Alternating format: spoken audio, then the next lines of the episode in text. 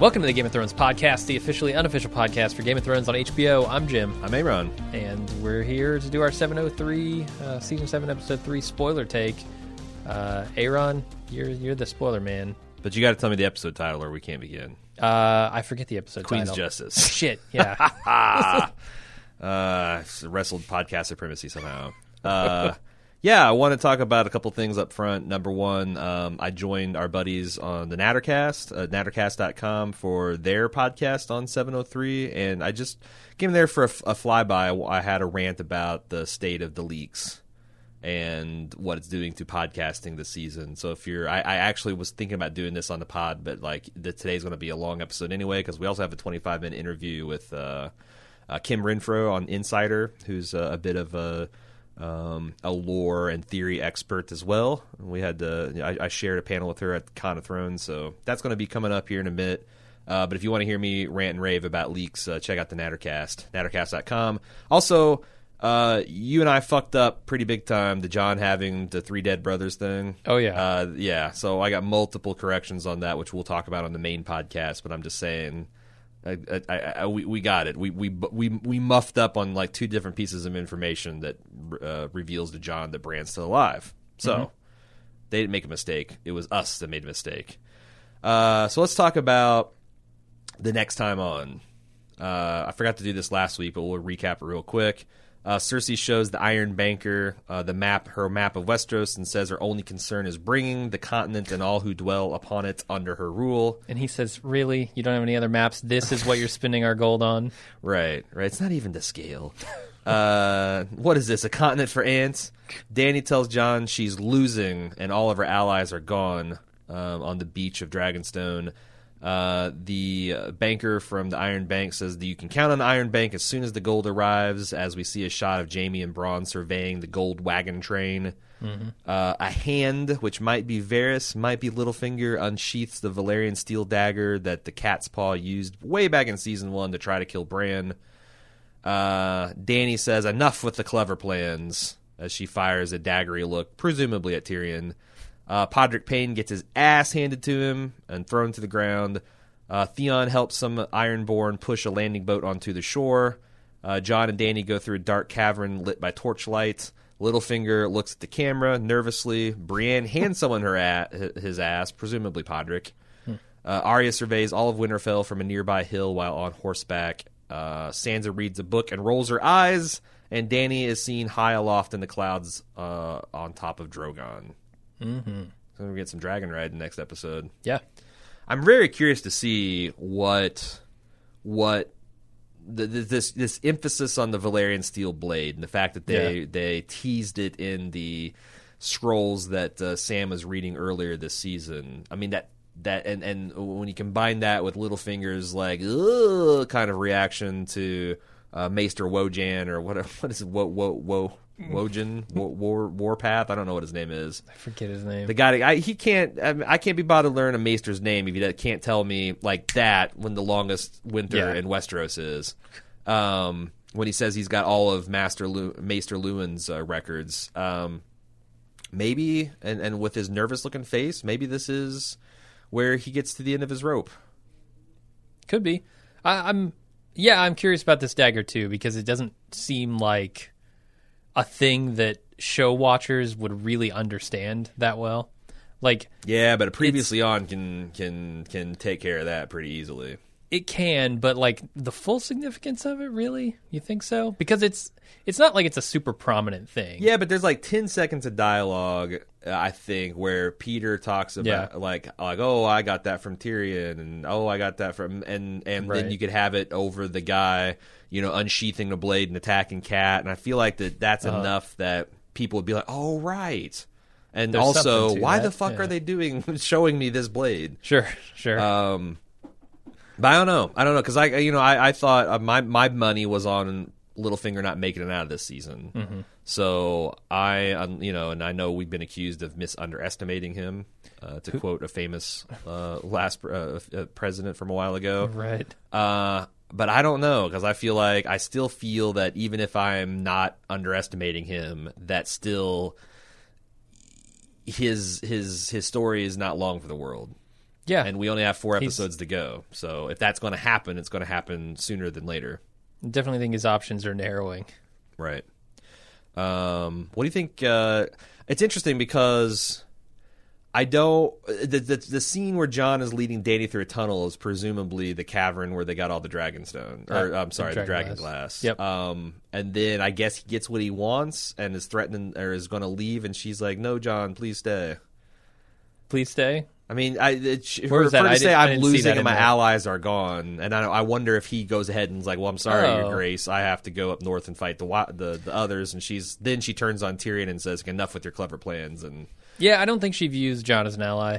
Um, I I mean, she certainly did in last episode. Maybe something will happen early in this one to change that. But well, the fact that like she lost uh, the bulk of her fleet now, I think. That's, yeah, no, her her true allies are gone. Like Right. the ally that she would have if she acknowledged that Jon's story is true. Yeah. I don't think is an ally yet. She doesn't view him Okay, that way. sure, sure. Yeah. But I'm saying that she that might be like she's trying to make a pitch for him to like help because, but Jon just there's nothing she can Oh, say. now she needs allies. and Yes. she's like, uh, Jon. because also on Reddit, someone reminded me um, that Jon has a decent fleet himself Mm-hmm. the, that Stannis used to to come over uh, to, to to move his army. Uh, and Stannis left that with Jon to evacuate those wildlings from Hi- Hi- uh, Hardhome. Mm-hmm. Now, they're not great boats. They're not like war galleons or whatever the hell they are. But you could. They're they're probably sufficient to tow Dothraki around and Unsullied around and and and, Yeah. and move a large, uh, you know, a decent sized army around. That's true. But uh, so he could be a more valuable ally than than you might than you might suppose because he's got a small, modest navy of his own. Yeah. Um, although I don't know if the Double D's remember that. Oh, surely. I mean, it's not. They haven't mentioned it since Hardhome, which Yeah. is is that two seasons ago, or just one? no, I think it was at least two. Yeah, I thought so too. I think it was it season four. Yeah, you're, yeah. That was the that was the penultimate episode of season f- five. Season six was the Battle of the Bastards, so it was two seasons ago. Uh, so it, it's up. It's anyone's guess whether uh, the Double D's remember they have the small fleet of boats that, that could be used to uh, to affect uh, for Danny. But it seems like she she's going to decide to take matters in her own hands, and I wonder um, maybe a dragon dies next episode too. Uh, hmm. You don't think it's too early in the season? I guess we're at the halfway point. Yeah, Um, yeah, maybe. the other thing Could be. I, I mean, this. She's clearly going to try something that Olenna would approve of, right? Like be the dragon. I mean, right. I could see a dragon going down. Right.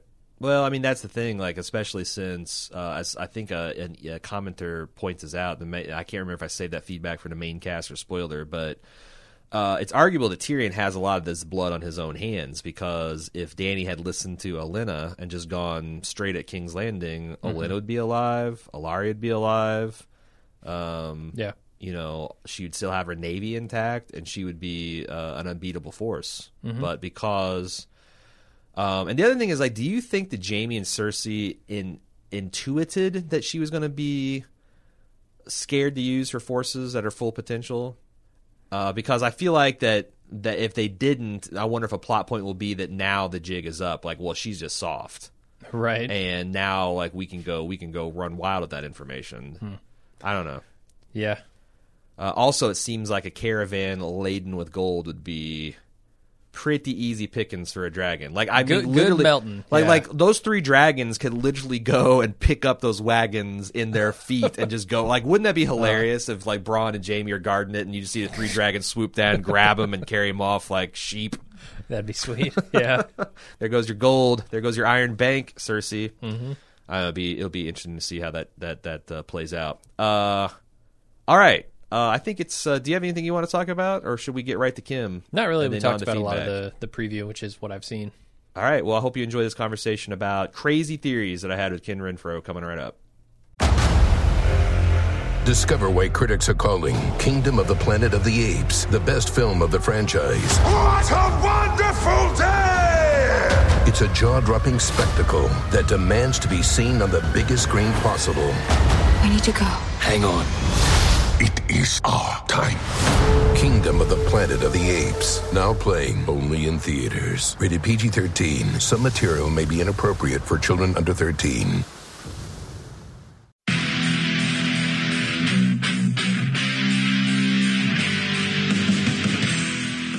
We're getting geared up for the sixth annual Summer Badass Fest. And while we're working on a slate of apex badass films to enjoy, we've got an early action packed announcement to make. Just like last year, we're kicking off Badass Season with a live movie watch and podcast recording. We've rented out a theater for connoisseurs of action films and Bald Move fans that just want to have a great time. Unlike last year, this year's movie is top secret. Hush hush. No hints, except it's incredibly badass. It stars an absolute icon of the genre. We're willing to bet most of you haven't seen it, and it's going to be an incredible viewing experience with a packed house of bald movers. Those of you who came to last year's screening of Total Recall know what a party it was. And those of you who didn't, now's your chance to experience it. Meet me and Jim, order some custom movie themed drinks at the theater's full bar, then watch us record the full podcast for the movie. We reserved a venue over twice the size as last year, but seating is still limited. It's happening Friday, Friday, Friday, June 21st at 7 p.m. in our hometown of Cincinnati. Get full details and buy tickets at baldmove.com slash live. Cincinnati's actually a pretty great city to visit, and we've got lots of details for side adventures on our event page as well. The Reds are playing the Boston Red Sox in their fantastic Riverside Stadium. The thrills of Kings Island just minutes away, and I'll be leading a kayak trip down the scenic Little Miami River on Saturday. Again, get full details and get your tickets now on our Badass Fest 6 page at baldmove.com slash live, live,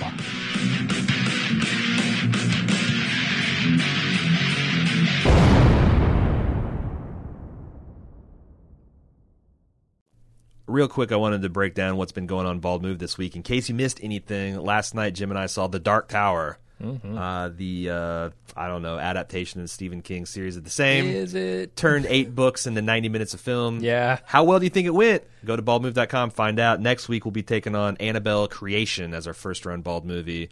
Also, had a uh, pretty rollicking, fun podcast about the first two episodes of Rick and Morty season 3 If you're into that thing, uh, if you're not, you should be. Uh, you can go to Bald Move to check that out. Uh, also, for club members only, had a new installment of Quit Your Pitching. I thought it was pretty funny. I, I, I listened to half of that episode. Is we recorded like two months ago. Yeah. and I thought it was pretty funny. I did but too. I'm partial. Uh, we also had released an Empire Business. This is the behind the scenes looks at what it's like to be in a startup podcast, and we talked about advertising in particular. So if you're curious, you can check that out. Uh, next week we'll have one with Dave Chen, uh, where he we talk about Bald Move with him. Uh, if you don't know, Dave Ch- David Chen is one of the hosts of Cast of Kings with Joanna Robinson. So we'll be doing that with them. Uh, and just a bu- bunch of more stuff coming down the pike uh, in addition to these three Bald Move podcasts we do each week. So check it out at baldmove.com. Joining me now is Kim Renfro uh, from The Insider. She is a senior culture reporter for The Insider and has been uh, following Game of Thrones. And we, we shared a panel, the Azor Ahai panel, uh, down at A Con of Thrones. Welcome to the, the show here, Kim. Thanks so much. I'm really glad to be here with you guys. Um, so we did the Azor Ahai Prince of His Promise panel together, but then right after that, you had the crazy tinfoil Game of Thrones crackpot theory for uh, Yes. which was I thought one of the most fun panels of the the whole convention. Oh, awesome. and- Thanks. Yeah, that was a blast. I that was the most fun that I had all weekend for sure. and uh, I, I so I started um, when I started doing Game of Thrones. I, I I did the first season of the podcast, and I hadn't read any of the books. And in between seasons one and two, I read books through one through three. And I think by the time season three rolled around, I'd read them all. And at this point, I've done all the Dunk and Egg, and I've done the World of Ice and Fire.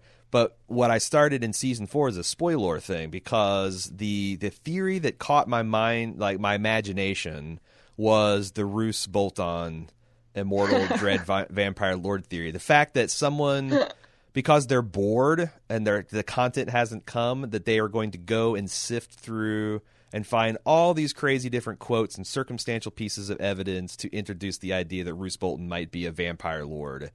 And I started talking about those at the tail end of the podcast just for fun, and I kept saying some of them were serious, some of them. But I always, I, I have a soft spot for the crazy theories. Why? Yeah. And, and apparently you do too, because I you pit you were the one leading the panel, probably pitched it. What what is it about the the crazy Varys is a mermaid uh, type theories that that that draw you to them? It is. I mean, you really you really hit the nail on the head there and that I love that people who are so obsessed with these books and with George R. R. Martin's writing kind of feel like they have a lot of spare time on their hands at the moment because everyone's been waiting since 2011 for the next book. And so the fact that the fandom has now like devolved down to the point where people are sussing out these tiny lines from different chapters and then piecing together these like weirdly logical like trains of thought that actually wind up being completely batshit insane hmm and hilarious, but also like sometimes oddly insightful. And it's just, it to me, it's like the ultimate fun that people can have with these books that at are a lot of times very serious and sad and heartbreaking. And you know, you have the red wedding and things that make you throw your book across the room. And then the fact that you can go on Reddit or these different forums and kind of find these pockets of joy in just like having fun with being ridiculous and like the the titles that people come up like yeah like the fact that the fact that it's not just Roose Bolton is a vampire who's an eternal skin changer but it's like someone titled that bolt on theory Right, right. like And then they there's just so much creativity that theory had like a dozen different names. There was the Roose is loose, the spruce loose, or the, the spruce the spruce Roose. Uh, there was a whole bunch of. Di- I can't remember them all. I ran them down in that podcast I did like three years ago. yeah But yeah, it was very funny. It was very it was very funny and playful. Um, and also I feel like that the mechanics of the universe lend itself to this kind of crazy. You know, Daario is actually Euron, who's actually Coldhands because shape shifting and skin changing and glamoring and faceless men and all like you know Nightshade of the Warlocks. Like, there's all these Right. crazy ways that anyone can be anything at any time and there's even like time travel being introduced with Bran and his visions and like it it's really Katie bar the door with with hundreds of thousands of words you can choose from to just start doing all these crazy like Carrie Masterson on Homeland, like drawing these yarn connections to all these different books and the Dunk and Egg and World of Ice and Fire. It's it's but it's it, it is a lot of fun. It is a lot Yeah. of fun. What's your what's your like personal all time favorite crazy theory? Oh man Like regardless of whether you think like I I, I the, the, and I, then I want to follow it up with like what is the one that's the craziest that you think might actually have a chance of being true or not disproved? Okay, that's that's also a different one. Right. So that that's a good way to break them out. So the the first one that's just like got a soft place in my heart just for it, the beauty of its madness is the Tyrion is a time traveling fetus. I was hoping you'd say that because that's the one. Like I had never heard that until I saw your panel, uh, and I, I immediately I'm like, wait a second, this is actually yes. Like uh, so so lay that out for us. I don't think I've covered that one. Yeah, yeah, yeah. So this was on the um, r slash A Song of Ice and Fire subreddit. It came from the beautiful, crazy mind of redditor XY Seth. I'm assuming is how he want he or she wants that pronounced. Um, but so they introduced it as D plus D equals T. So it, it was The like a riff DDT. on R plus L equals J. Right. Um, and the root of it, according to this person, was that King's Landing has seven gates. Okay. And while like that's not that unusual, the number seven crops up all the time in A Song of Ice and Fire through the faith of the seven. exactly. Um, but they said that they believe King's Landing is meant to be uh, Thebes, which is the Greek city where Oedipus was king. Okay. And Oedipus uh, is the Greek mythology. Um, He's famous for fucking is- his mom yes. or wanting to fuck it. I, I kills can't his remember. dad. Yeah. No, I, he definitely does. Kills Okay. his dad, fucks his mom, and then I think stabs his own eyes out once he realizes what he's done. Is how that ends. Uh huh. Yeah, he does. It's very great. Um, so obviously, we all know that George R. R. Martin loves a good incest story, Yes. and so someone they started like drawing all these parallels between Tyrion and Oedipus. hmm So they're both described as like having a slightly abnormal gait. Like Tyrion has trouble walking sometimes due to like the pain in his legs. hmm Um, Oedipus saves Thebes, kind of the way that Tyrion saved King's Landing. With the Oedipus wildfire. was right? disowned by his father, the way Mhm. that Tyrion was disowned by Tywin, Loving and then it. they both kill them, their Yeah. fathers. Yeah, loving it. Yep. So so far so good. Um, and so if Tyrion is going to be Oedipus in this situation, that means that he eventually has to have sex with his mother. Uh huh. which then everyone goes, okay, but isn't Joanna Lannister dead? Yes, but that only matters if you don't believe that Tyrion was actually the son of Daenerys and Drogo, and that the fetus was time traveled back into Joanna's womb. because and here's the connection there it's like i i, I so i i, I the, the in in the books uh danny's fetus is described as this like malformed like with bat wings and it's covered with ha- like either scales or hair and it's got like a demon Miri face. Maz Duur says like he was scaled like a lizard, blind with a stub of a tail, and he was like monstrous and had leather wings. and he was like also full of grave worms. Like it's just some crazy crazy ghoulish overkill type of shit.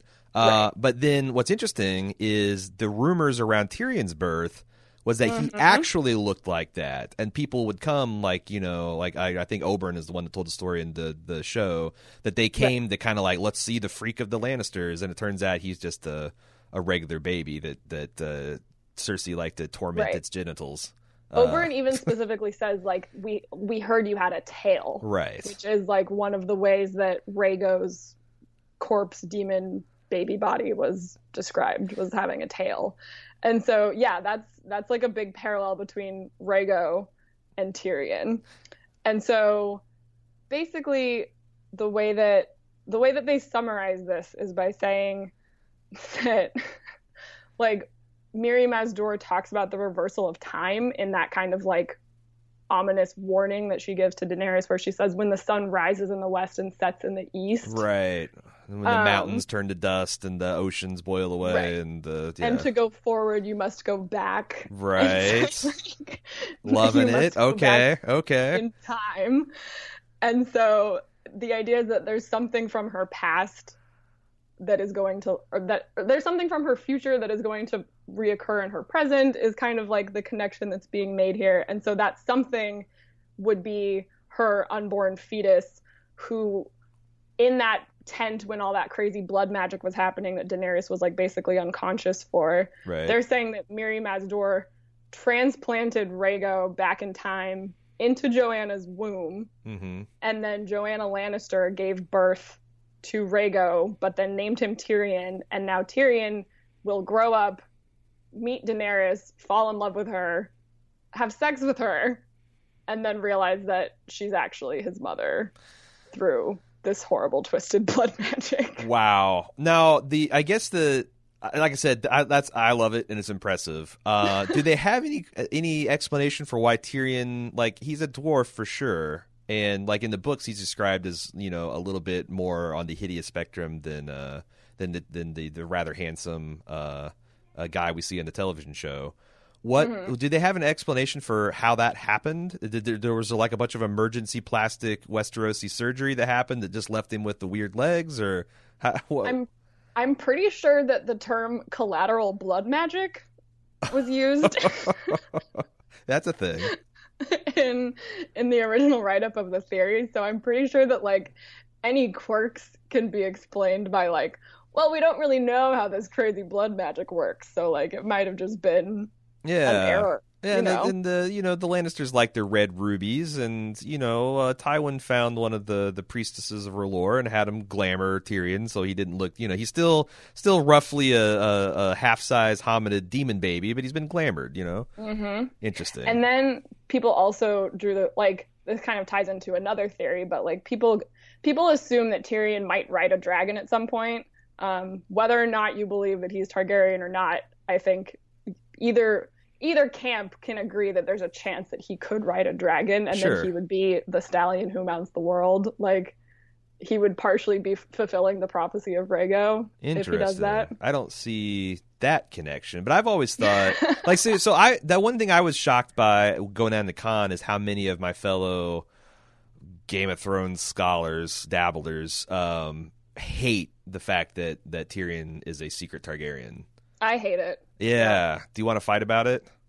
Like No. what's what's the what is because like I mean the, the what's what's the con like why why it, it it it why why don't why don't you why don't you So- like the idea that he's a secret Targaryen because they're Yeah. the, the books the, the case for that just to, to catch people up is that um, multiple reports of highly trusted people for example s- uh, Barristan the Bold has said that uh, the Mad King Aerys took improprieties with with Tywin's wife Joanna um, on their wedding night, number one. But also, there's hints that this kind of like inappropriate contact um, happened for a, a long time. And I, I think there's a story in which there's like a nine month gap between Yeah. the impropriety and then Tyrion showing up. yeah, Uh, I'm pretty sure that he. I'm pretty sure that uh, George R. R. Martin specifically wrote it into a World of Ice and Fire. Uh-huh. Like the ti the timeline there is way too convenient. Right. And there's also Um, some circumstantial stuff like like Tyrion has like you know the platinum blonde hair that's famous for Tyr- Right. the Targaryens. He's got mixed mixed mixed matched eyes that implies that maybe like one of them could be purple and the other could be more of a Lannis. Like there's there's a couple of other things that uh, and the fact that you know Tywin has hated him his whole life uh, just for the fact that he's a dwarf. Um, that, that that like if he knows the secret truth that that would be that would be an ex- explanation for why he like he's not going to out himself as cuckold but he's going to take it out on this bastard son of his Right. So I that is that is actually precisely the reason why I don't like the idea of Tyrion actually being the product of a rape between uh the Mad King and Although, Joanna because it's not I, clear that it's a rape though too because like Well, I- okay, yeah, okay that's wanna, fair. Because it That's seems fair. like Joanna might have been like totally into the Mad King Sure. Okay. I guess more that it's the product of like an illegitimate relationship that Tywin might have been aware of and then therefore so so my my argument is that I don't like I don't like giving Tywin a legitimate reason to have treated Tyrion this way his whole life. I like I think Tywin is a very interesting villainous character. He's definitely on the on the spectrum of bad in the series, obviously. Um, but I I appreciate the irony that he would have hated and rejected and outcast the one heir of his who would actually be able to carry on their name in an honorable way and who actually had their family's interests at heart whereas Cersei and Jaime are you can argue pretty narcissistic and like don't like Jaime has no interest in being the leader of the Lannister family because he's too obsessed with Cersei and he joined the Kingsguard and did all these things that kind of went against what Tywin would have wanted. right And Cersei, even though she thinks that she's doing what Tywin wants, she's actually making a ton of mistakes left and right and Right. is probably going to wind up bringing their like burning their house to the ground. right And so I I find the relationship between Tywin and Tyrion a lot more interesting if Tyrion really was the one son that he should have given care and respect and love to but didn't out of his own hubris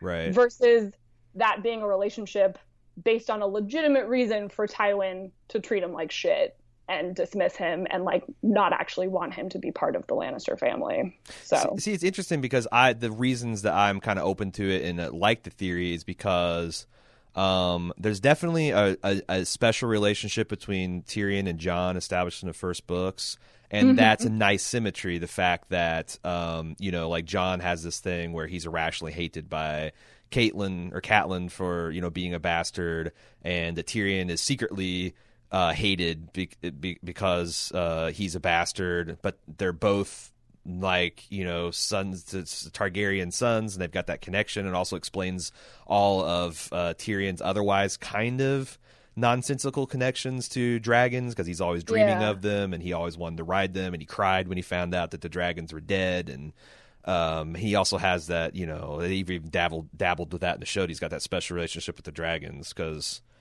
you know, because I guess that's the other thing is I don't see, I guess I don't see having a bastard son as a de facto, leg- quote unquote, legitimate reason to hate them. Uh, I can see Yeah, why that's true. Tywin would do that. Um, and it's also I like the dramatic irony of his bastard son being the most like him because you know he was desperate for his father's approval whereas Jaime and Cersei the golden children who were always promised to you know like they were going to be the lords of Casterly Rock or the queen of Westeros respectively like they never had to earn it and um you know they coasted whereas was Tyrion was always scrapping for it and that's why he became more like Tywin than than his true born children Yeah, I definitely I I can see both sides. I've just always remained in the like I hope he's not camp. The other thing that someone pointed out to me uh, my friend and also coworker at Insider, Megan Willett, um, she she was like, you know, I think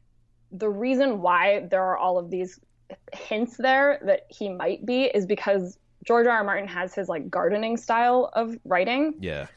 and it's very possible that in the early 90s he was piecing to like he was putting the potential out there Right. for a Tyrion as a Targaryen Right. reveal. And then at this point, I feel like there are too many secret Targaryens. And like, even if you don't think that Aegon, who Mhm. you've probably talked about him on the podcast Right. before, but Aegon returning in A Dance with Dragons and being another possibly fake, but also possibly not fake Targaryen. And then you have Jon, and it's like, at what point are there just too many secret targs laying out there? And so I wouldn't be surprised if it was something that he wrote in thinking that he might go that way in the future and then at this point he won't That like that I- particular plant in the garden withered not. Actually, that's the best. Yeah. That's the best reason I have for hating on the Targaryen, the, the him being a secret target because y- you're right. It gets to be a point where it's a little ridiculous that uh, that that they didn't uh, that they don't that, that that that there's how many how many are there going to be? Is it going to be like you know freaking uh Battlestar Galactica? Like how many how many you know hidden Cylons are there? Yeah. Um so what what's your what's your favorite theory that is like classified as tinfoil, but you secretly think either might come true or it might just be like an unprovable assert like like like what's the Valyrian tinfoil? The Valyrian foil theory.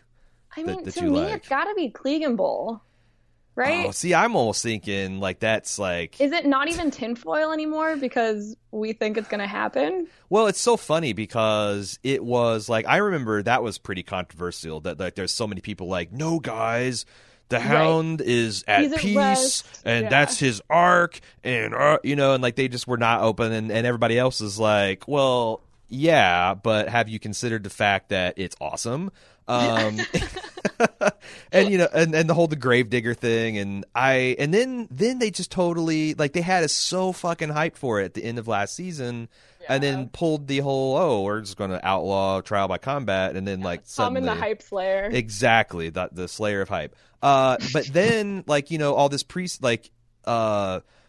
You, you, like there's this like hints in a trailer where there might be someone shaped like the hound in front of someone that's shaped like the mountain and uh, like the idea that like maybe uh, you know like Beric is going to the, the hound is going to die and have to be resurrected by Beric or Thoros and then he'll be a zombie too and then like it's almost like the hype's back on the menu again. Yeah. Uh, I don't know where Well- where where where do you think is the current where where are you at in the current hype meter? well and so i'm my hype's pretty high for the show Uh huh. partially because i think at this point d&d or as you guys call them the double d's Right. uh I, I think that they're gonna give it to us just because Yeah. just because they know that people will freak out And- and, it also just so happens to be an awesome right. scene that will happen they already technically gave it to us in season one and like george r. R. martin already gave us mini True. Clegane Bowl True. uh, at the tournament for the hand.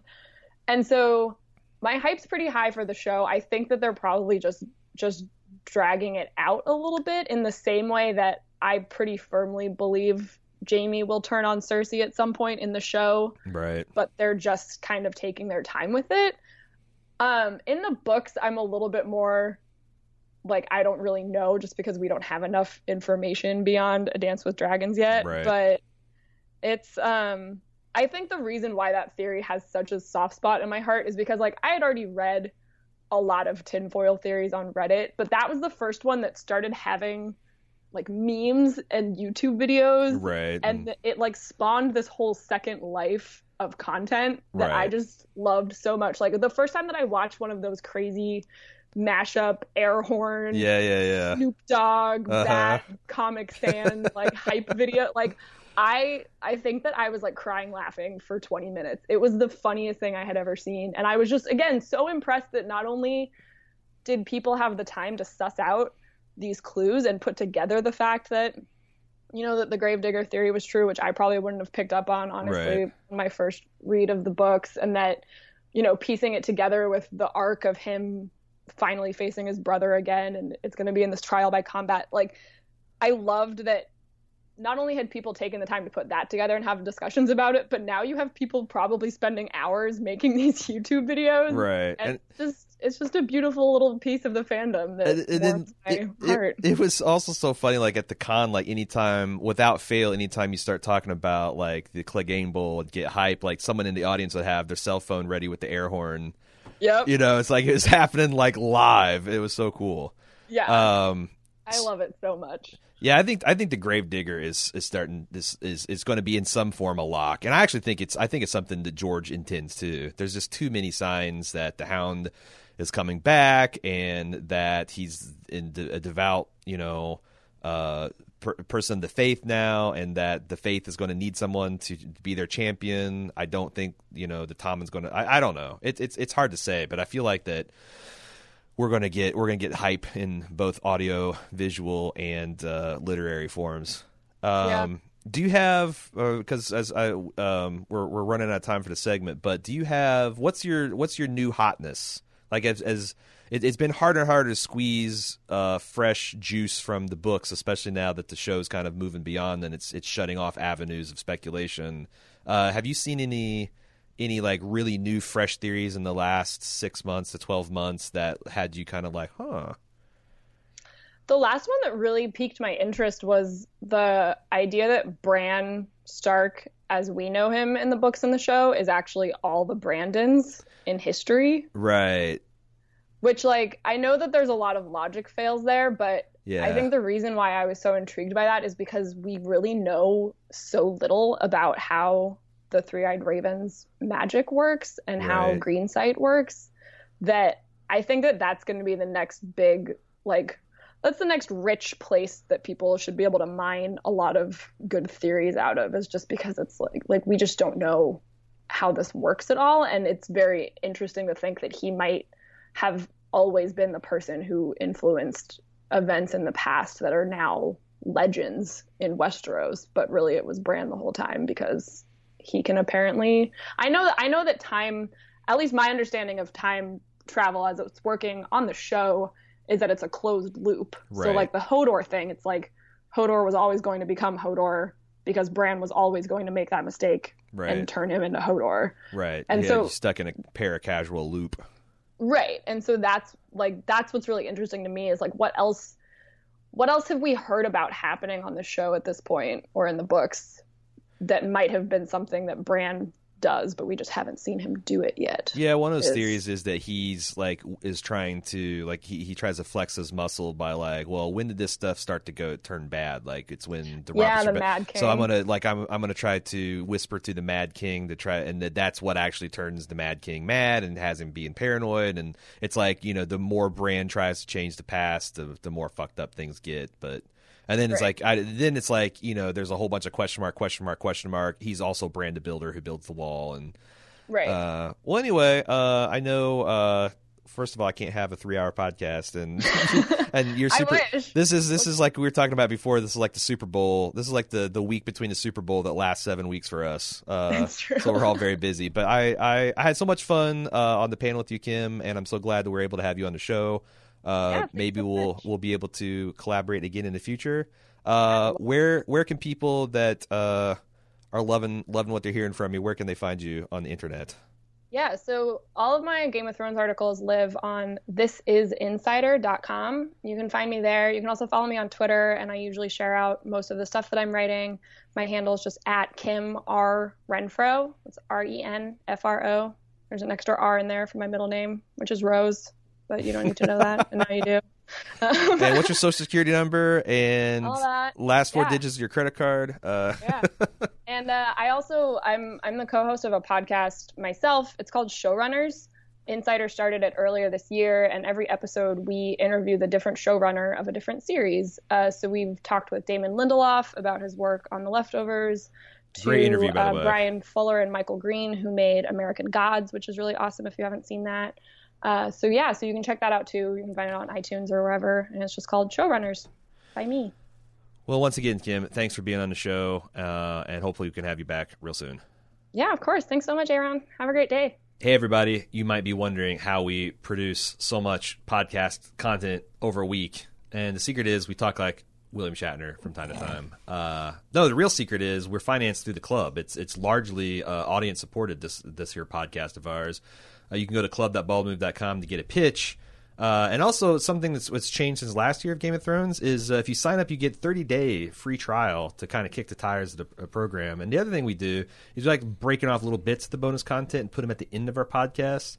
And we're taking uh, this week we released uh, Quip, which is, stands for Quit Your Pitching, and where Jim and I randomly generate episodes of television shows and movies, and then we take that title and we try to imagine what that show would be like, and we pitch it. And this week, uh, one of the randoms was "This Is Your Men," and we hypothesize it's a game show where camera crews follow around men that are about to get engaged to women or married, and they record all this video evidence, and then they show it to the women like this: "Look, look, look, look at what you've done. This is your man." And and uh, some some startling revelations about our personal lives came out. Uh, at the very end of the podcast, if you want to go go through the, the the feedback and whatnot, it'll be tagged onto the end of it. And if you like that, plenty more bonus content where that comes from. There's quips, there's video game playthroughs, there's uh, extended spoiler editions of our first run movies. There is our lunch with Jim and Aaron extravaganza weekly, uh, just general discussion topics, uh, VIP access to forums, ad free feeds, lots more. You can try it for free, 30 days risk free uh, by going to club.baldmove.com and checking it out. Okay, uh, time for feedback. First up, Peter R. Why is everyone so scared of the Iron Bank? Just how strong is the Iron Bank? What penalty is there for defaulting on their loans? Do you have? do you have? Mm, I- uh, I know don't we've know talked about so this much like- past. Well, the the penalty is they'll back your enemies. Right. That's the penalty. Um, and you know, money money is a powerful thing. And so if you've got the Iron Bank behind you, they can buy the ships, they can buy the men, they can buy a lot of things to combat you uh, if you're not on their good side. Right, and not only that, but they also have available to them in Braavos the Faceless Men. Right. and they have a shit ton of money that they could send. Uh, they they could buy an assassin to to send after your ass. Um, But yeah, they can they can fund entire armies, and Cersei has no shortage of enemies. Yeah. um, and she has a somewhat shortage shortage of gold, temporarily it seems. But yeah, you're right. It's not like they have a fearsome military arm. It's just that they have a ton of money that they can stop giving to you and give to your enemies. Yep.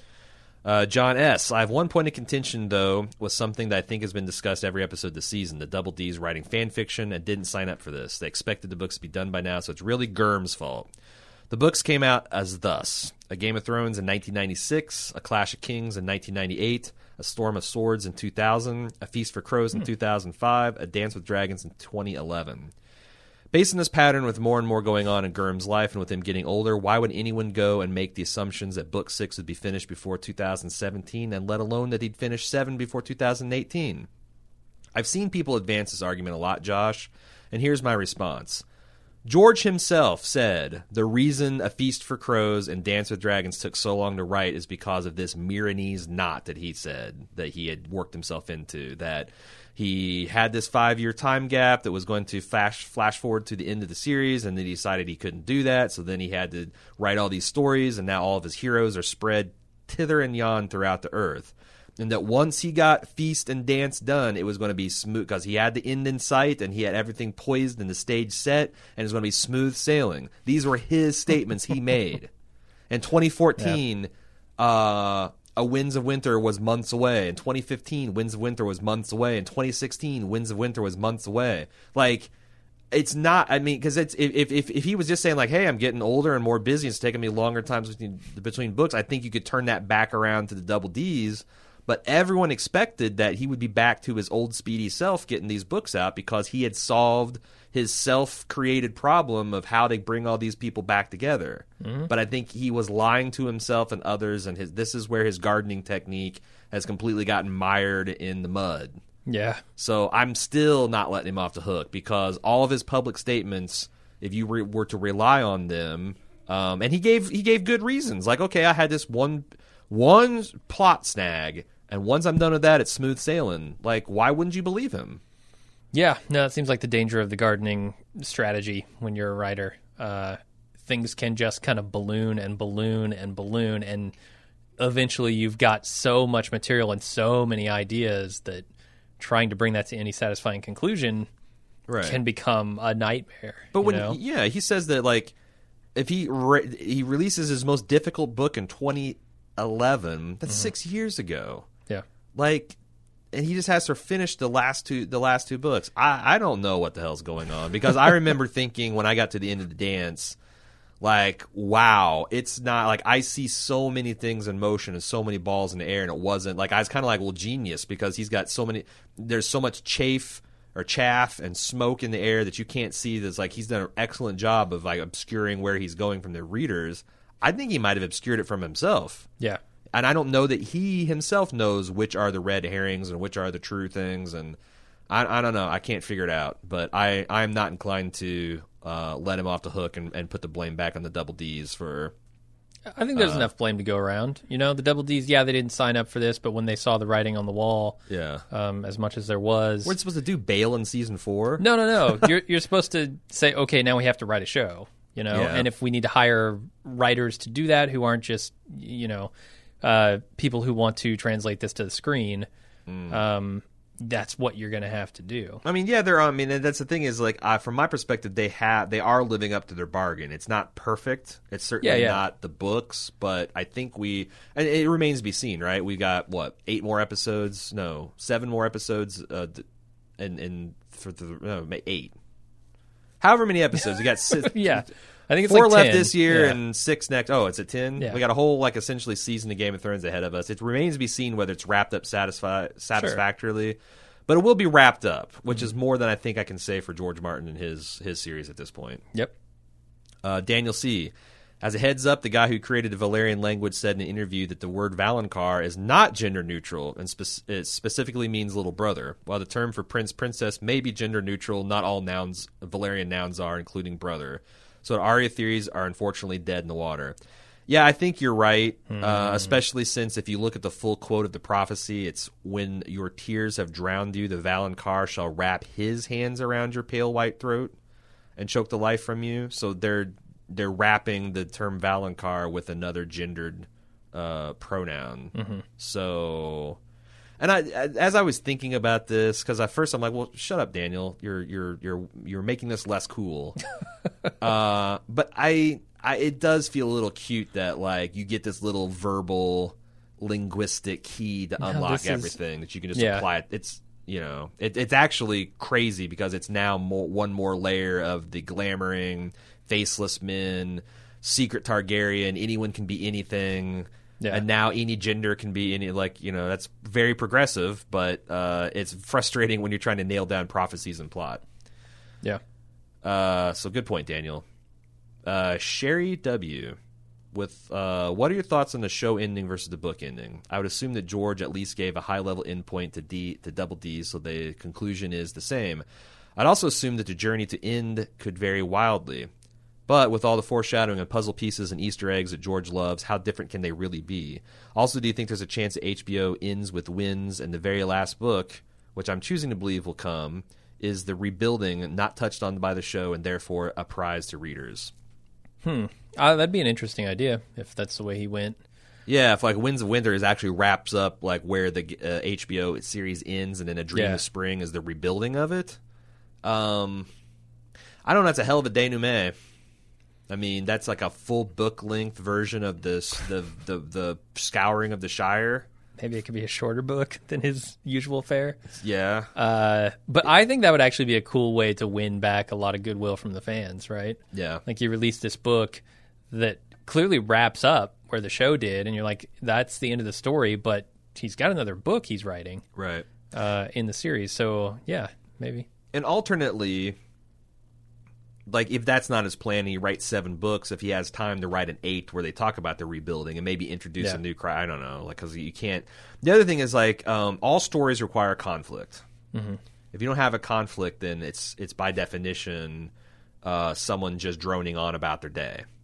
Uh, so I wonder how you would have this like peaceful rebuilding process that wasn't interrupted by the return of the Lannisters or you know, Essos declaring war on Westeros or something crazy One like of the that. dragons goes crazy. Right, and then you're right back to essentially, you know, you're, you it's it's no longer the peaceful, happy ending you're wanting with rainbows and kittens. Yeah. The other thing is like I don't, I don't know how strong George will be sticking to his ending that he has in mind right now.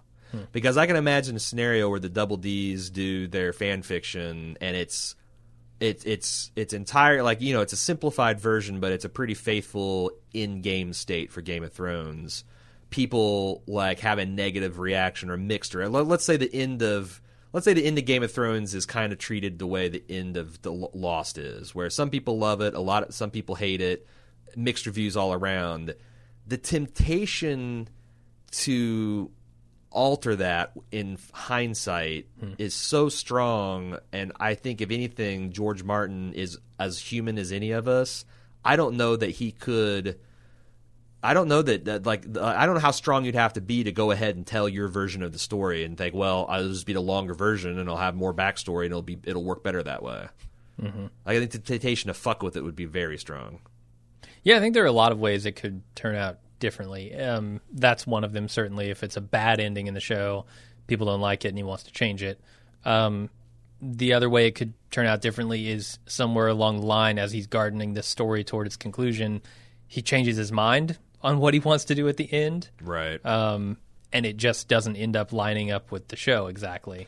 Well, that's the thing because like he's changed his mind about a lot of stuff, Right. and he's continually changing his mind. And that's At- fine. at, this right? stage. Like, even if even if he said like, "Oh, I just had an organic thought at the end, and this uh, the television you show never influenced me," can you possibly believe that? Right. And like, what kind of shit show he said, sh- they said, kind of situation is going to be between the Double D's and George, and Mm-hmm. sounds it sounds unpleasant. No, it's sticky. I I don't like anything about it, honestly. yeah, this like, um, but I I will say this: I, Cherie, I really don't think you're going to get a Dream of Spring. No? I just don't see it happening. Like, if we don't get a win, like George is already hedging whether Winds will come out in 2018, and I think he'll be 70 next year. Hmm. You Yeah. really think you're going to get two more books out of this guy?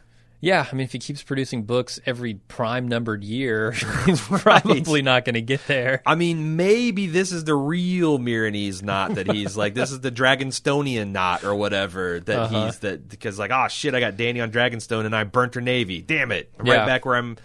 Uh, I, I I don't know. I'm just I'm really cynical at this point, and you can hear you. I mean, I've been talking about this for seven years now.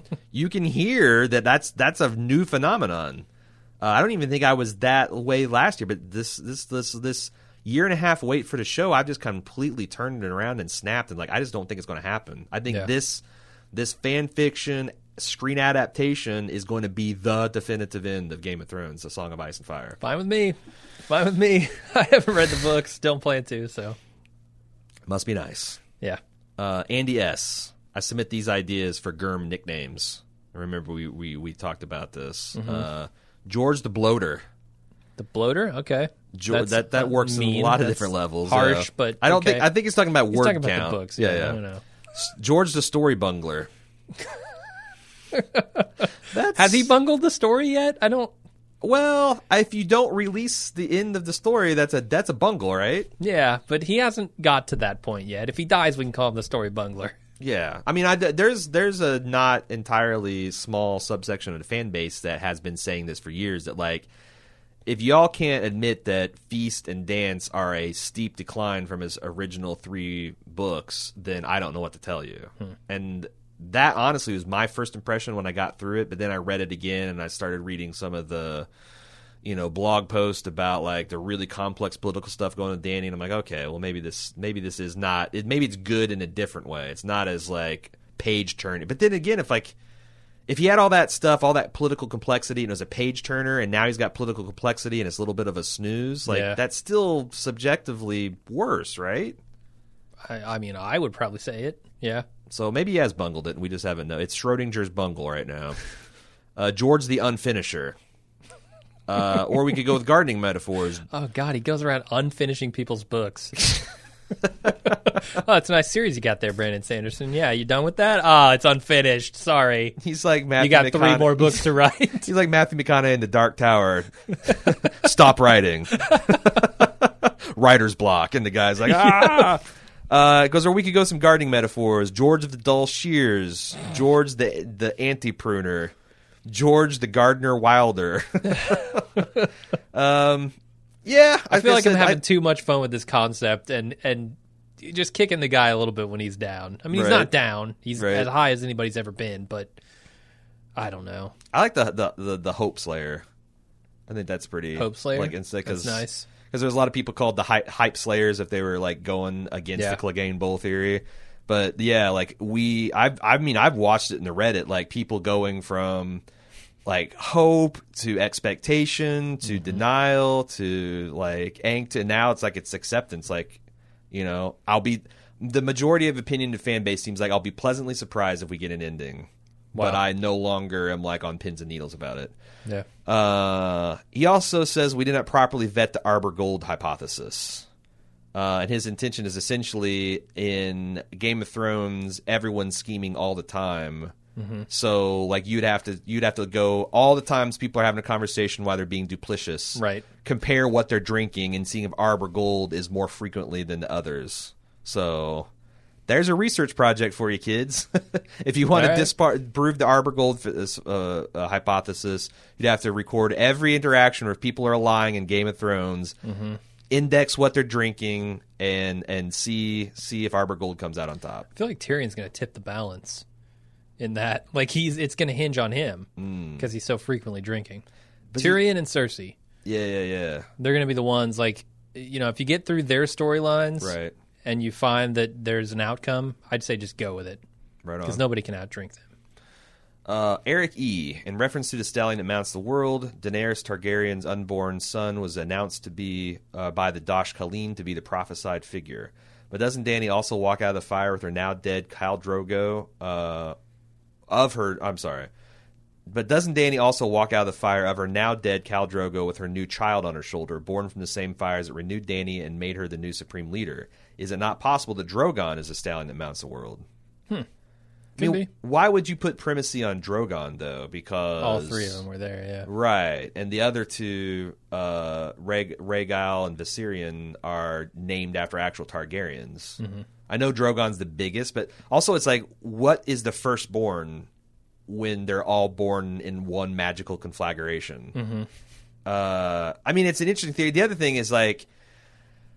I find I'm a little bit impatient with theories that want to like it's fine to like okay uh, George has hinted that this male could be a female because of some linguistic trick to just like say that a, a child that's going to that's going to mount the world is now a dragon.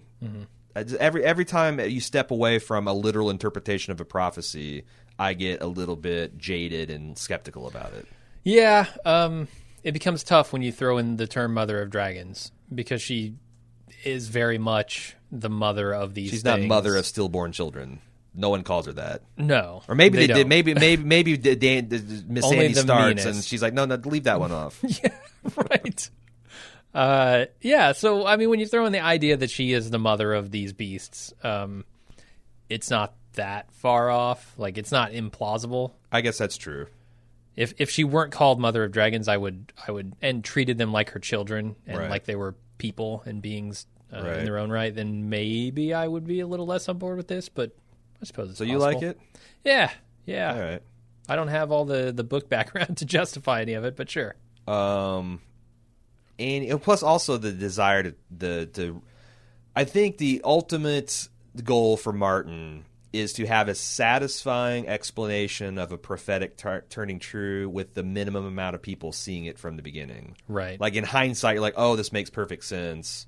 But reading it, it's very shrouded in mystery. yeah. And you got to decide whether what is because you can also like just have, I don't know. Well, it turns out you had to read the prophecy backwards. It's an anagram, Uh-huh. Right. And like, is that fair?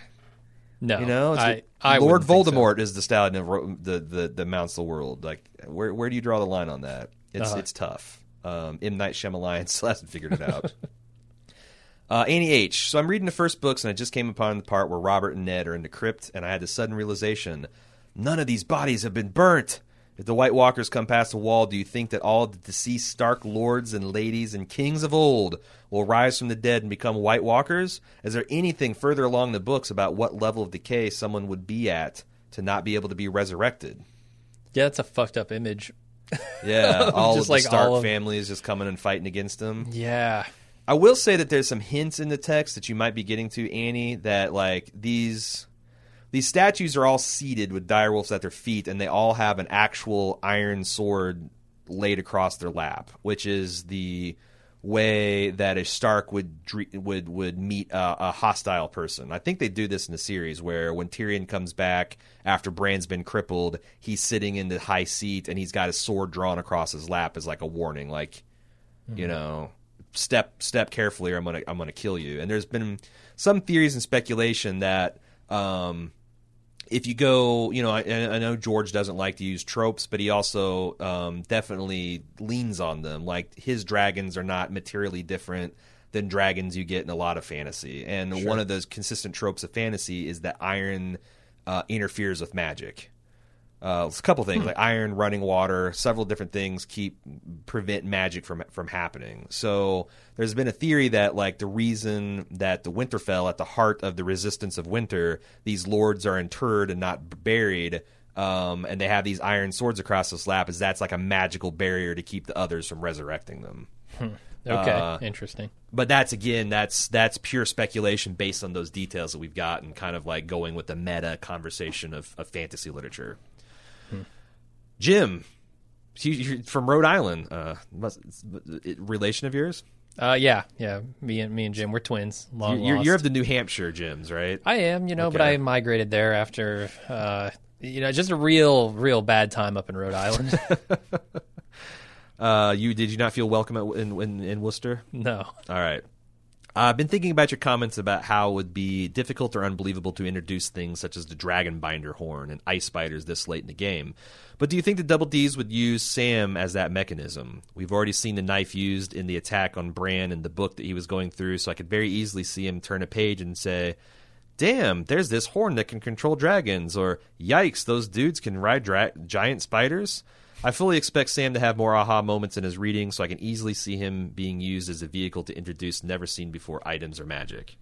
Yeah, that's totally fair. But but I can see that I can you know obviously you wrote the very shittiest version of that, Jim. Of course. Uh, and and the thing is, is like to the extent that it's closer to him, like crikey, look at the size of these spiders and this scroll. Uh, that I just feel like when I say introducing this late in the game, there's an implicit clause in there where it's like you can't literally just mention something in the episode it occurs or the episode before it occurs and have it be as satisfying as something that you hint from seasons long ago that pays off yeah. Um, because obviously if you only have to fool a person or introduce a concept uh, like the chapter before it's not nearly the degree of difficulty of doing something several chapters or books before. So I, I still think even that caveat yes yes sam can be the conduit of all kinds of arcane knowledge but it can still come across as out of nowhere if you just have him read a very specific thing and then the next episode boom ice spiders Yeah, and that kind of thing wouldn't service his character at all, right? Like I want Sam to be the guy who figures it out. Yes. Not the guy who just reads it in a book of, of a maester who figured Right. it out years and years and years before. Right. Like I want him to put together information There from you go. two disparate books Right. that nobody had put and then together synthesize before. that Right, and Yeah. then come up with the conclusion, aha, this is what we need to do, or this is that horn or something. Like that would be cool. Yeah, I agree. I thought that's and that's exact. You, you hit the nail on the head. Like if he just reads it, it's not special. No, it's, it's he didn't do anything. Uh, Cole and Sean of House Dorchester. I believe this may have been discussed by you guys in past seasons, but is there a chance the show explores the idea of Bran going back in time and actually causing the Mad King to go mad? We have seen the extent to which he can affect the lives of others through Hodor, and it almost seems like Ned could hear him when Bran screamed his name last season in a vision in Winterfell. I think we've talked about this Yeah. bef- briefly before, right? We have, and that's the thing. Is like, uh, you know, this to the extent that our audience is three times larger than it was Yeah. last year. Like, sixty six percent is like, well, this is new information to us. Um, that's a very popular theory. The fact that Bran, uh, you know, that, that, that they've introduced this kind of closed loop, casual, casual time travel that people are going. The, the people have theorized that you know Bran's you know now that he's he's seen that he can affect the past with his father hearing him and Hodor going insane that he's going to be like well shit I'll just go a couple I'll, I'll I'll I'll rewind a couple moves of this game and one of the first stops would be like when was my family not fucked up and you have to go all the way back before his grandfather was burnt and his uncle was killed, which screwed up marriage alliances. Like, and he might try to be, like, well, I just need to keep the the, the Mad King from going crazy. And his manipulations and his whispering actually drives the Mad King because the Mad Yeah. King didn't pop out crazy. Like, Right. by all accounts, he's a very charming, skillful ruler until a certain point where he just started suspecting everybody and becoming a menace to the realm. Uh, so that that's actually a pretty popular theory that Bran Bran gets in there and, and, and fucks with him with this whispering. One minor correction. I don't Yes. think Hodor went crazy. I think he just went mute. Well, not even mute.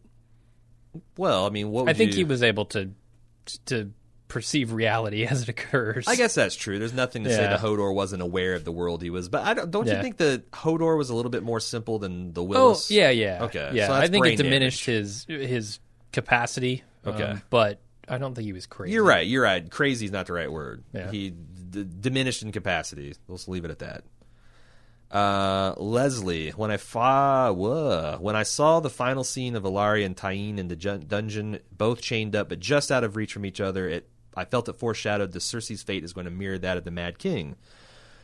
When Brandon uh, and Rickard Stark meet their fate, which is doled out by the Mad King, Brandon was chained up by his neck while he watches his father burn to death. As you know, the Mad King plays a statistic game where he tells Brandon that if he can reach his father and set him free, they're free to leave, knowing that Rickon is just out of his reach. Irrespective of how people feel about Tyene, whether or not Cersei was justified, this is a strong parallel view of how the Mad King executed the Starks. The visual of the uh, loved one slowly dying while being forced to be a tiny bit short of the other person's reach wasn't arbitrary on the part of the writers or director.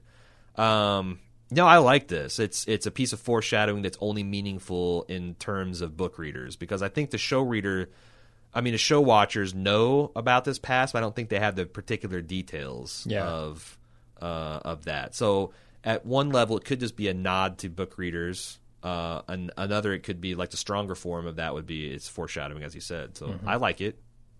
Why not?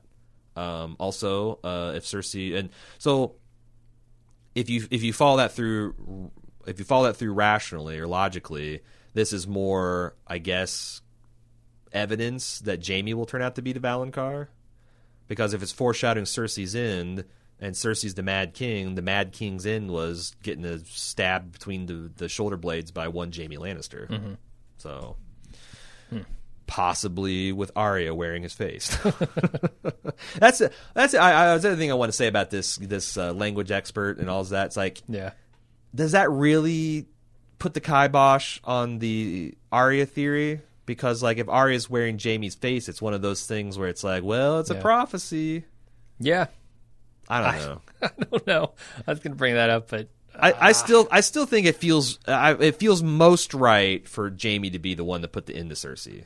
Yeah. he's she's largely a monster that he was was complicit in the creation of. Uh, he's got the history of protecting the realm, uh, putting his honor and, and making personal sacrifices to do so. Uh, I, I it just feels right for him to do it. yep. Pete B. Hey, fellas, I think it's extremely curious that we got a mention of the name of Jaime's sword, Widow's Wail, from the final conversation between Jaime and the Queen of Thorns. Say, Jim, do you know any widows that Jaime's associated with? Hmm. There's that that queen who got some justice last episode. Right. The problem with this is, like, does that track? Because Widow's Wail is like the lamentation a woman makes when you kill her husband. right. But I guess it works just as a, she's screaming as she's being skewered by this Valyrian steel blade. Yeah. She's literally a widow wailing. Uh huh. I guess that would work. I'd let it. I'd let it pass. You'd allow it? I'd allow it. Yeah. All right. Uh, moving on to James H. When I heard Bran talking about Sansa's wedding night, I wondered if it was a sneaky callback to the books. In the books, at the wedding of Ramsay and fake Arya, Theon thinks he hears his name whispered by the wind. Since the Tower of Joy scene last season, it's been widely speculated that many whispers in the wind might have been Bran traveling through time and making connections or changing the past. I can't help but speculate that this could be a callback by the show to the books, making the connection between Bran and his presence at Sansa's wedding. I'm not sure I think it's necessarily important to the story, but I thought it'd be interesting nonetheless. No, I I think you're right. I think that um, the question now becomes what all does Bran know? Yeah. Because if Bran literally knows everything, and it's just a matter of him mentally sorting through, like you know, things are really bad for Littlefinger, and things are little like, and and and can he? What is his ability to see things as they currently happen? Like, is he is he able to keep tabs on the Night King? Is he able to keep tabs on Cersei? Because as a lot of people, we're going to be discussing this in the main podcast, but uh, a lot of people wrote in to say that what that Tyrion and Dany's chief problem this year has been one of intelligence, not smarts, but like military intelligence. They didn't know the movements of their enemies, and Bran could be that guy who uh, replaces Varys' lost little, you know, little bird network with his own like Raven sight. Mm-hmm. So I don't know. Where do you stand on that? Bran as the military coordinator slash high spy. Yeah, I certainly think it's possible if he kind of knows what he needs to look at because I think like okay, Sam walks into the Citadel and he sees this vast library and he'll never be able to read all these books in his entire life. Um, and I think about the sheer volume of information that Bran has access to. Right. the the goings on of everyone who's ever lived and Right. ever will live. Um, it seems like Bran has a lot of sorting to do, but if he knows, if he can direct himself and say, "Here are the important things that I need to get to," he might be able to help out. Yeah, because that's that's a good way to look at his. Like maybe it's I don't know if it's the way, but it's an interesting conceptual. Like we have at our fingertips the sum total of human knowledge, Right. uh, but I don't know everything. and and you can't. So just Yeah. because you have access to it and it's easily available, you have to know the right questions to ask and the right place to look for the information that would be handy at this time. And Right. like it could be that Bran's brain is like a giant library that has no Dewey Decimal System. Uh-huh. uh, I, I, I- I wonder because that I guess that's one of the chief disappointments when he's doing this. You know, well, it's just so hard to explain. And like, try because I'm very desperate to get a glimpse of how this actually works mechanically. right. And for him to be like, I just can't explain it, it felt like bad news to me. He should have said, "I won't. I won't explain it." Or your simple mind just can't grasp it. yeah. You spent too much of your time worrying about hair and dresses, Sansa. uh, uh, and it's just done you no good. Uh, Geniel wants to know our take on Howland Reed. Specifically, I'm wondering why none of the Starks or other Northern bannermen have brought him up or his army of crannogmen.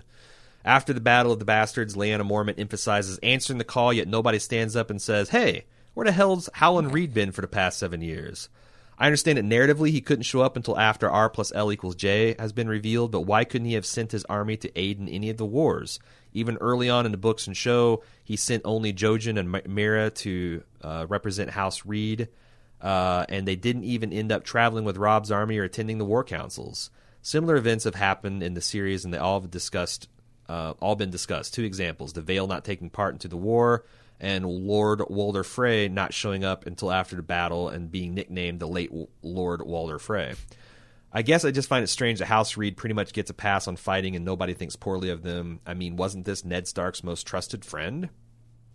Um uh so if I were to try to explain this with nothing in the show because nothing in the show is explaining this is hmm. that the the the House Reed and their crannogmen are like designed from the ground up to fight in this rough, marshy, swampy terrain of the neck, and that the Starks have long seen them as like the bulwark of their defenses. Because if you need to go up north, you got to cross the neck, and across the neck, you got you got to go through Howland Reed's territory, and him and his poisoned arrowed soldiers will bleed you. And in the books, that actually happens. The Ironborn get get get bogged down because the crannogmen are just kicking their ass with these guerrilla tactics. So they are a big, they are a, larger part of, of, of the force. Um, in the shows, uh, that hasn't been as, as big of a deal. And Oh. in fact, I don't, I don't. Did Howland Reed get mentioned when Ned was getting his vision of the, or when Bran was getting his vision of Ned at the Tower of Joy? I don't feel like any of Ned's men were were Yeah, identified by name. I don't think so. No. So, uh, I don't. I mean, I always thought up until recent seasons of Game of Thrones that Howland Reed was going to show up at some point and be like the Obi Wan Kenobi and, Mm-hmm. and and explain Jon his parentage and what his his uh, what Ned was trying to do this whole time. But it seems like as we get further and further into the series, that's not as important as I initially suspected. Yeah. And the Bran or Sam or maybe both of them together is going to be the vector of this knowledge. But Meera's still kicking around, so and she's a Reed, and there's there's your show connection. I I, I, I don't know. Yeah, I mean, Howland Reed as as a show watcher, Howland Reed is not really on my radar anymore. And you got to think like, what if some previous like, what if some rarely mentioned Northern Lord right rides up with like an army of frogmen, Yeah. with poison tipped spears? Like, is that too close to like a dragon, like just a out of nowhere for the casual watcher? Uh, because that's that's what all this is pitched at. Like, if Game of Thrones cannot withstand scrutiny from this casual watcher, then they fucked up. Sure. Like, n- the casual watcher does not listen to podcasts. no, we not- talk about this all the time on Walking Dead, right? Right. They don't do the second screen experience. It, they're relying on the previously ons and the shit that they've watched over the last seven years, non obsessively. Yeah. So uh, that's why I discount some of this stuff. It's it's a little meta, but I do think it's important. Mm-hmm. So uh, let's move on to Zoe C. So you know how Bran is doing, being a bit of a dick to Sansa when it came to explaining about being a three-eyed raven. As she said, "I thought you were the three-eyed raven," and he said, "It's hard to explain." Do you think he has always been the three-eyed raven, almost in some sort of perpetual time loop?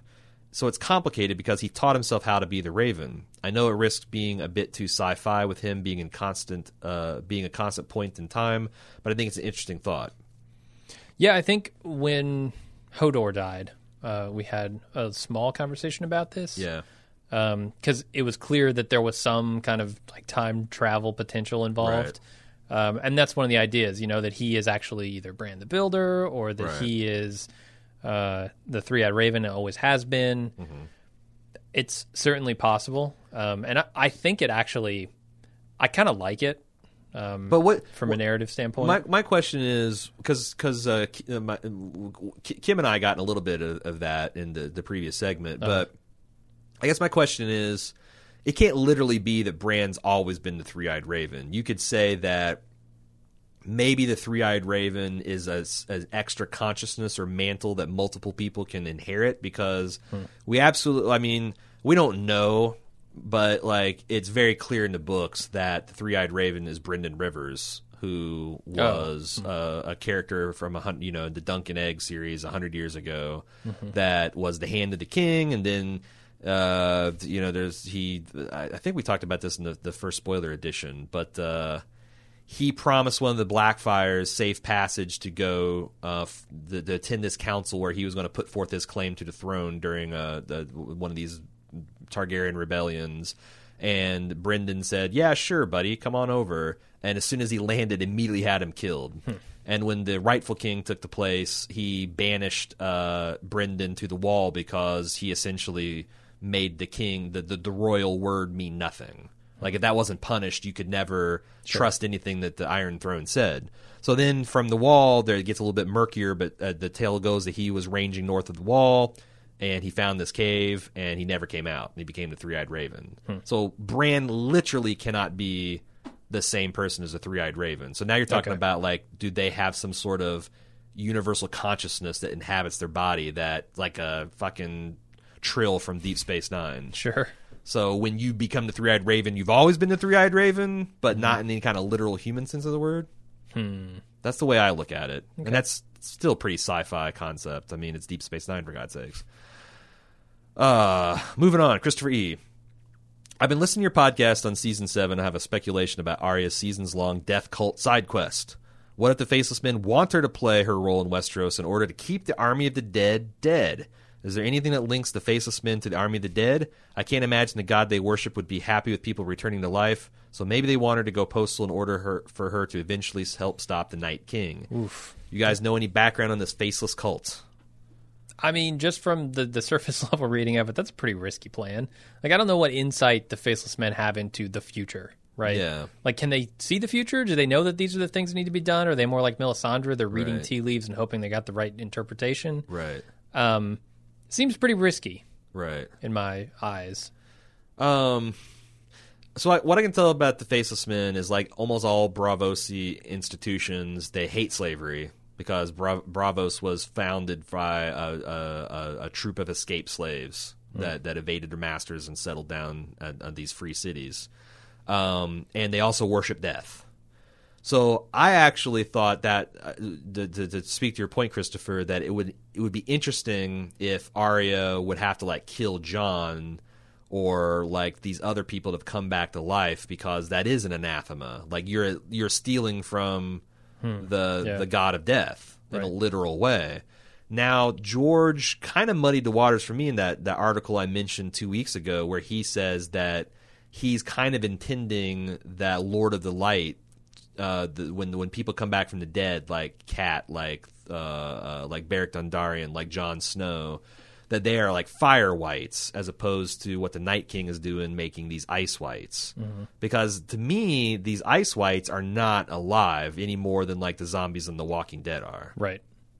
Uh, so if they're, if, if, but but the other thing that's interesting is that none of the ice whites, with the exception of Benjen Stark, have any kind of humanity left to them. And then also, on the other hand, um, they they they also make it a point to say that these fire whites are lose a bit of themselves every single time they come back. Now we haven't really seen that with Jon. Um, but we certainly have, they've they've talked about it with uh, uh, Beric. So Yeah.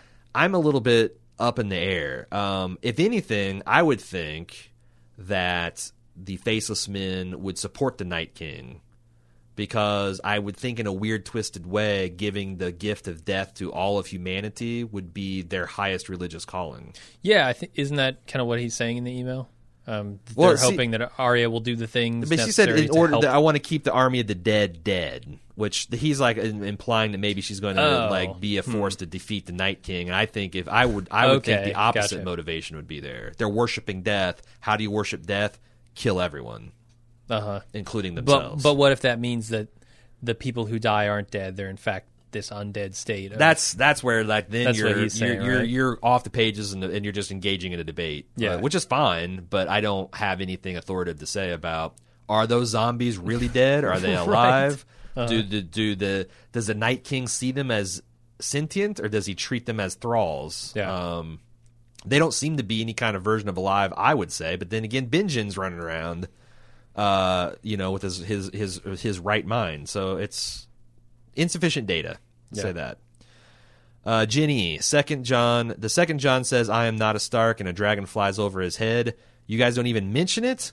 Uh, was so was it Rhaegal the dragon that was named for his father? Um, I, I don't know if I just butchered this or I just uh, the I don't know because non sequiturs. yeah. Um, she's saying essentially that we didn't call out the fact that Jon says, I'm not a Stark. Yeah. And then a dragon buzzes over his head. And, and she's also further supposing that the dragon buzzed over his head is Rhaegal, the dragon that's named after his father. So I'm like, oh shit, that seems cool. Went and rewound it. So Rhaegal's supposed to be green and copper with cream colored wings, and it's tough Mm. to tell because they've really desaturated all the dragons. So I find it very Yeah. hard to tell them apart. Like Drogon is easier because he's the biggest and he's like all black and, and dark crimson. But you need to see him side by side to really. But I will say that I don't think that was Drogon, and he did Okay. look green and coppery, and maybe those wings are supposed to be cream colored. So if so, good good spot, Jin, because that's that's a really really awesome detail that he says I'm not a Stark, and then his father's dragon buzzes him to remind him, hell no, you're not, you're a Targaryen. Yeah, that's pretty cool. And I kind of feel dumb for not picking that up. but again, I, I find it very hard to keep those dragons uh, apart. Um, Stephen W. Given the enormous task of building the wall after the long night, why do you think the Alliance of Men and Children of the Forest, having already defeated the White Walkers, didn't instead do the relatively easier thing and hunt down any remaining White Walkers and eradicate them completely once and for all? It's cold. It's cold up north. Yeah, they like- to go as north as they needed to just to to build a wall. No, Why did humans only go to the North Pole sometime between 1908 and 1909. Like Uh-huh. it's super fucking hard with Bronze Age, you know, Iron Age technology to mount an expedition to the top of the world. Yeah. Or Maybe maybe they- maybe they, thought they got them all, right? you know, and they built the wall just in case. Right. Um, but I don't know. I, I I really don't know enough about that. I mean, you're talking about events that happened 8,000 years ago and are shrouded in myth and legend. Right. And right now, you've got these people trying to figure out what's myth, what's fact, what's not. Mm-hmm. Um, so I can think of some reasons why they would have. Like again, like like Jim said, they they could have thought they got them all, and they just you know were tricked, or they thought the Night's King was dead and he regenerated after a couple thousand years, or it could be that. It's just too fucking cold up there. You freeze to death and run out of supplies before you your your tauntauns freeze before you get to the first marker. Yeah. And then what do you do? You cut them open, you climb inside. Then the next night, no more tauntaun. No, gotta Dick head south. freezes off. That's that'll happen. Right, just like an just breaks off like an icicle. Uh, Benjamin P, huge fan of the pod. Uh, in the seven uh, seven oh three deep dive, y'all talked about the beginning.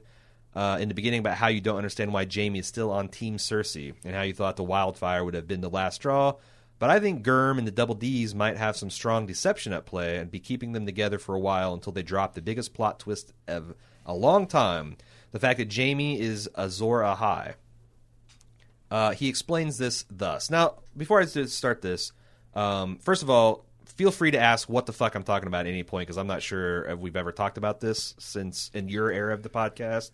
Yep. Um, Azor Ahai essentially being equated with the prince that was promised, right? And do you know the the the the, the Nissa Nissa backstory? I've about- heard it, but I don't So remember. Azor Ahai, uh, the the legend goes Azor Ahai knew he needed a, a weapon to defeat the the White Walkers. So he took us. He, he was he was this uh, you know swordsmith, and he he takes quenching it in the heart and the lion. Yeah, he takes he takes Yeah. thirty days to make this perfect sword, and he quenches it in, in water, and it shatters. And then he spends like fifty days making the next blade, and he quenches it in the heart of a lion, and it still shatters. And then he's sad and resigned, but he knows what he's going to do. He spends hundred days and nights making this damn sword. I don't know why the length of time matters. Uh, and then he tells his wife that he has to quench it into her heart to make this love sacrifice, and she bears his breast, and he pierces her, and, then it the- shatters. and, and and he then he's like, 200 "Fuck, days. it's Shireen all over again, or before all over again. And the sword catches fire and it's Lightbringer, and then they somehow defeat the White Walkers with that. Okay, so there's the background of the Nissa Nissa prophecy. Gotcha. Um, obviously, you know the prophecy as you've explained on the show many times, but let me connect it to Jaime. Back in season three, Jaime takes a bath with Brienne. He's just gotten his hand chopped off and seems like a broken man, but he recounts his whole tale about how he killed Aerys and opens up to Brienne. Moreover, toward the end of the scene, Jaime begins to pass out, and Brienne shouts something along the lines of "Help, the Kingslayer!" To which Jaime responds, "My name is Jaime." This is the sword tempering in water from the prophecy. Jaime has begun to shed his old self, and he is reborn as Jaime Lannister, no longer the Kingslayer. Also, you could say that this is the point that he was at his lowest, that he had shattered as a person. So he is the sword in this metaphor, Kinda, yeah. this prophecy. Okay. Uh, in season four, when Jaime lets Tyrion escape and Tyrion kills Tywin, Cersei says to Jaime something like, "It was not our brother that killed father; it was your own stupidity," and blames Jaime for Tywin's death. Jaime's a smart man and must have known that Tyrion was going to take some kind of revenge on Tywin, but he has moved on from trying to live his life his father wanted and is now living his own life. This is tempering the sword by stabbing it through the heart of a lion, the greatest lion of all, Tywin Lannister. You're losing me. Oh, you? It's I, getting a little loose here. really? Playing fast and loose with the definitions of words. Okay, all right. The final part of the prophecy is killing Nissa Nissa, which is going to be Cersei, is and that's Right, that's that's right. essentially the theory that will make him the t- fully tempered blade, and Jaime will be proven to be Azor Ahai. Mm-hmm. Uh, the only problem, honestly, I have with that is that there's a lot of the other prophecies about the fact that he would be born amidst salt and smoke, and uh, that he would be from a certain line of Targaryens, and uh, so, so he checks off some of the prophecy, but not all. And to the extent that the show resembles the books at all, I find it hard to believe that George would put so much of this prophecy direction on Dany and Jon, and then swerve and make it Jaime. But on the other hand, that's also a that's also a George move too. Yeah. What do, what do you think? To to kind of obfuscate until the last moment and You don't think defying his father's wishes to let him to his death would be qualify as stabbing the heart of a lion? I, I mean if it led more directly to his death, perhaps I don't know. I'm he didn't actually kill his father, and Yeah. like I, it gets real easy to just say, "Hey, this means this." It's more like and- Azora and- High launched a, a, a guided missile that then went on to strike a lion. Or if he, You know, yeah, I, or if he did something that caused somebody else to launch a missile. Like right? I don't know. I'm just not feeling it. Sorry. Not buying it. All right. Yeah. Well, there you go. Uh, there you go, Benjamin. Uh, J- Jim strikes your hype dead. Uh, D it B. In your last podcast, the possible demise of Littlefinger was always a topic. Because of that, I want to remind you of a prophecy from the books and would like your opinion on it. I like this a lot. Um, this is the famous Snow Castle prophecy. Of, I'm not buying it. all right, all right, all right. In the Storm of Swords, when Arya travels with the Brotherhood without banners, they come across this old lady, the Ghost of Highheart, which is also rumored to be the same witch that gave Cersei hers prophecy. Okay. So she's like super good at the prophet prophecy game. Yeah. Who tells her about some of her dreams? One dream is about Sansa and maybe Littlefinger. She says, I dreamt of a maid at a feast with purple serpents in her hair, venom dripping from their fangs. This clearly is a prediction of the purple wedding and the poison in Sansa's hairnet. The maid is without a doubt Sansa. The Okay. dream continues. Different, different in the show, but yeah, Uh, how's it different? it's a necklace, not a hairnet. Uh, right.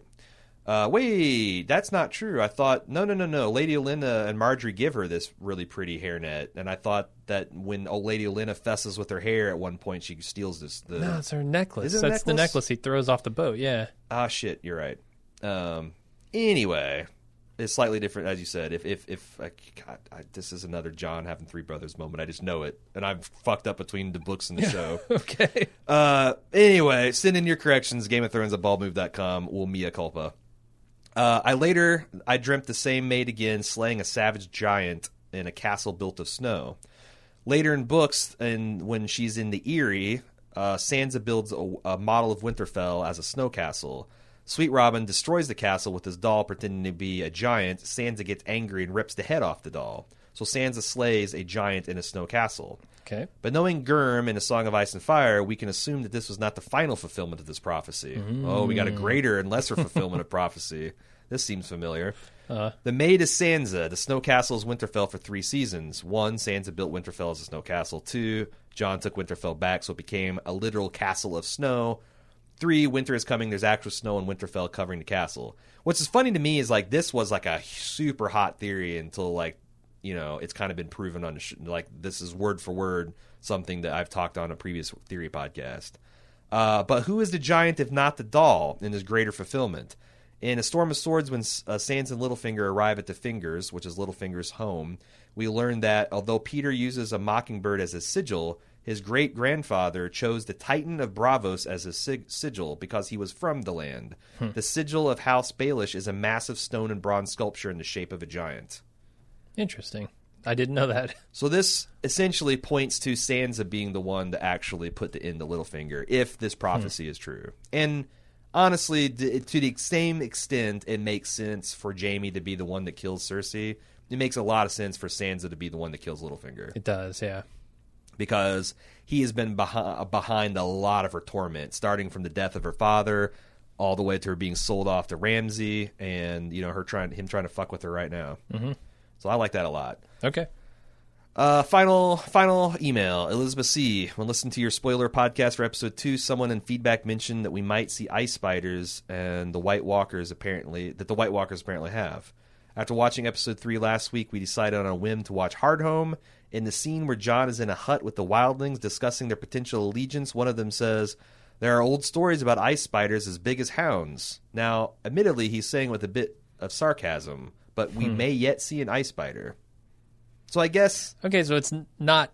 It hasn't never been mentioned. and again in the my show. my my theory my my my benchmark for what can be on a show and people swallow it is whether you can articulate it in a previously on Right. in a few seconds yeah, and that's pretty easy. that they could show that scene of that guy saying that thing and then ice spiders coming over the wall or whatever and i guess that that works for me I'm back on board. Ice spiders. Let's see it. Plus, there's also I like to introduce people to something called the rule of cool. Yeah. Which is the cooler something is, the more it will rule, and the less people will object to it being there. And ice spiders, Fast and Furious franchise built on that's that. you're you're goddamn right.